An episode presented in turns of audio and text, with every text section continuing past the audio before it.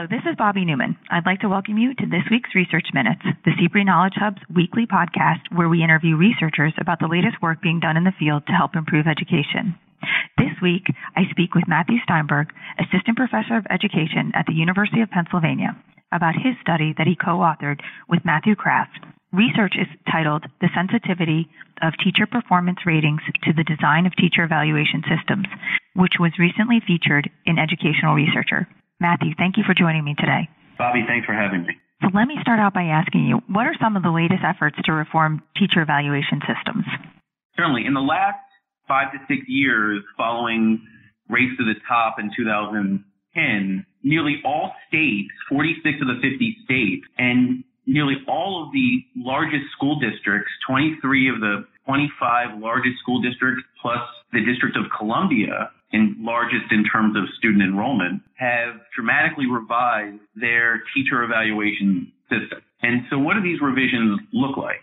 So historically, teacher evaluation systems relied on a single measure of teacher performance, typically one fairly cursory classroom observation where principals or school administrators would use a checklist of teacher practices to observe a teacher and their summative evaluation rating was based on that typically sole single classroom observation.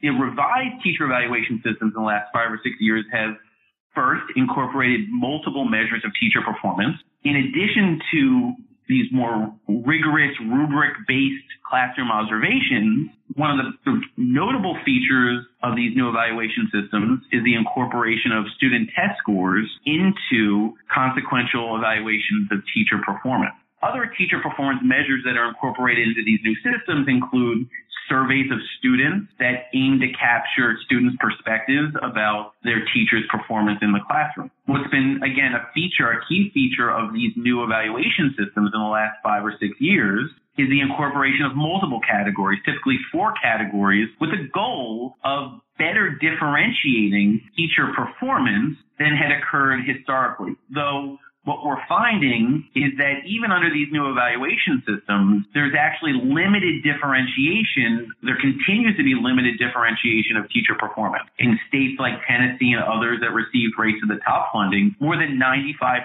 of teachers continue to be rated in one of the top two of four ratings categories. So again, even with efforts to inject multiple measures of teacher performance into consequential teacher evaluations and multiple ratings categories, we continue to see limited differentiation differentiation around teacher effectiveness. So let me summarize what you said. So some states have adopted um, multiple measures. So you have teacher observation scores, student test scores, and survey scores folding into their complete evaluation. And states have put weights on each one of those measures. So, for example, a state might have said 40% of your evaluation will be based on observation, 40% will be based on student test scores, and 20% will be based on student survey results. And so those are those measure weights. Is that correct? That's exactly right. So, for example, Chicago Public Schools weights observations of teacher practice around 70% of a teacher's summative evaluation rating and gives 30% of the weight to student achievement measures. Now, again, what's notable about that is that for most teachers in Chicago and nationally, student achievement based measures will be unavailable. So what happens mechanically in these systems is that the observation weight goes up right? So in many cases, teachers' evaluation continues to depend almost entirely on the observation score that they receive. So how did the variations in teacher performance measure weights and the placement of ratings affect the distribution of teacher performance ratings? That's a great question. And that's the, sort of the focus of the paper that, that you cited at the beginning of the conversation. And in this paper, what we do is we take data from the Measures of Effective Teaching study, which was the largest study, largest effort to measure teacher effectiveness. It was done across six school districts, including New York, Charlotte Mecklenburg, and others, and incorporated multiple measures of teacher performance. So we used data from that study from 2009-10. So again, this predates these evaluation reforms, but what was nice about this feature of the MET data is that we have the same measures, observation scores, student achievement-based measures. So these are value-added measures, so value-added scores of teacher effectiveness and student surveys based on Ron Ferguson's tripod survey. So we have the same measures for the same sample of about 1,200 teachers in grades four through nine across six districts. And what we do is we say, if these same teachers with their same performance measures were placed in different evaluation systems, and by different we mean systems that apply different weights to each of the three performance measures, observation, VAM, so student achievement measures and student surveys, and also set different thresholds for what determines whether a teacher is proficient or not, right? So again, these new evaluation systems are using multiple ratings categories, typically four. And so these ratings, these, these evaluation systems treat teachers who are rated level three or four, the top two ratings categories, as proficient. And so what we find is that the, when we change the weights or vary the weights that are assigned to different performance measures, these three measures, observation, VAM, so value added measures based on student achievement, and student survey scores, we can generate quite different distributions of of teacher proficiency. So what does that mean? That means that the decisions that policymakers are making about the weights that are assigned to each of each performance measure that enters into the calculation of a teacher's summative performance, and then where those systems set the proficiency threshold are consequential for determining the distribution and the share of teachers that are deemed professionally proficient. But again, the idea here is that when different evaluation systems at the state and district level have different weight assigned to these measures and set different thresholds for what determines teacher proficiency, the proportion of teachers that are deemed proficient can be very, very different across systems. So it begs policymakers to be thoughtful about the percentages that they're placing on each of the measures.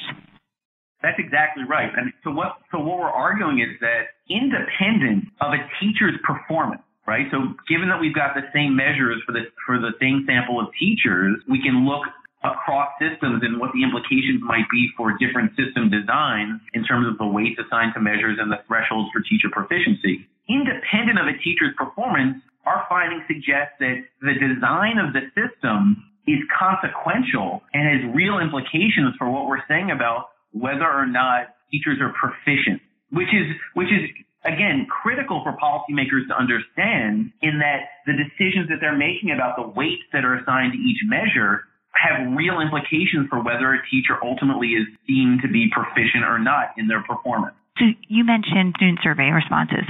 So how did they affect teacher proficiency rates? Because I know a lot of states don't use student surveys. Yeah, and that's exactly right. And most districts don't either. So on average, at least in our data among our thousand plus teachers from the Measures of Effective Teaching study, student survey scores look very, very similar in, in terms of the average score and the distribution of those scores to observation scores. And notably, both observation scores and student survey scores on average look very different than VAM scores or scores based on student achievement. So certainly if more weight is given to a measure like student surveys compared to a measure like student achievement, this is information derived from students, one from their mm-hmm. survey responses versus one from their test scores. If we give more weight to a measure like surveys compared to a measure like student test scores, then on average more teachers will be rated proficient. So Again, it's important to know that student surveys play a relatively limited role in these in state and district evaluation systems, but it's also important to know, at least from our data, that if systems were to include student surveys and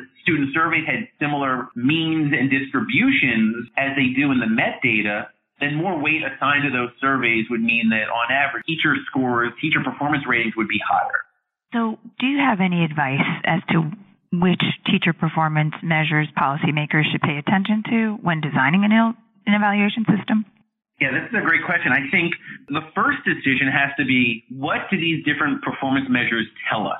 And how might the informational signals derived from each performance measure provide us with different information? This is in light of, again, the, the, the very low cross measure correlations that we describe in the paper and that, again, others have shown in other settings where again, VAM scores or scores based on student test scores are weakly correlated with observation scores and also weakly correlated with student survey scores. So I think the first question for policymakers is, what are we trying to learn about teacher effectiveness from these different performance measures? And based on what we're trying to learn, what value do we ascribe to each of these measures? And the values, right, are implicitly captured by those nominal weights, by the weight that the policy, that policymakers in the evaluation system place on teacher performance measures. And moreover, what do we want to say? What, what, what is the sort of threshold or benchmark that we think determines what makes a teacher proficient or not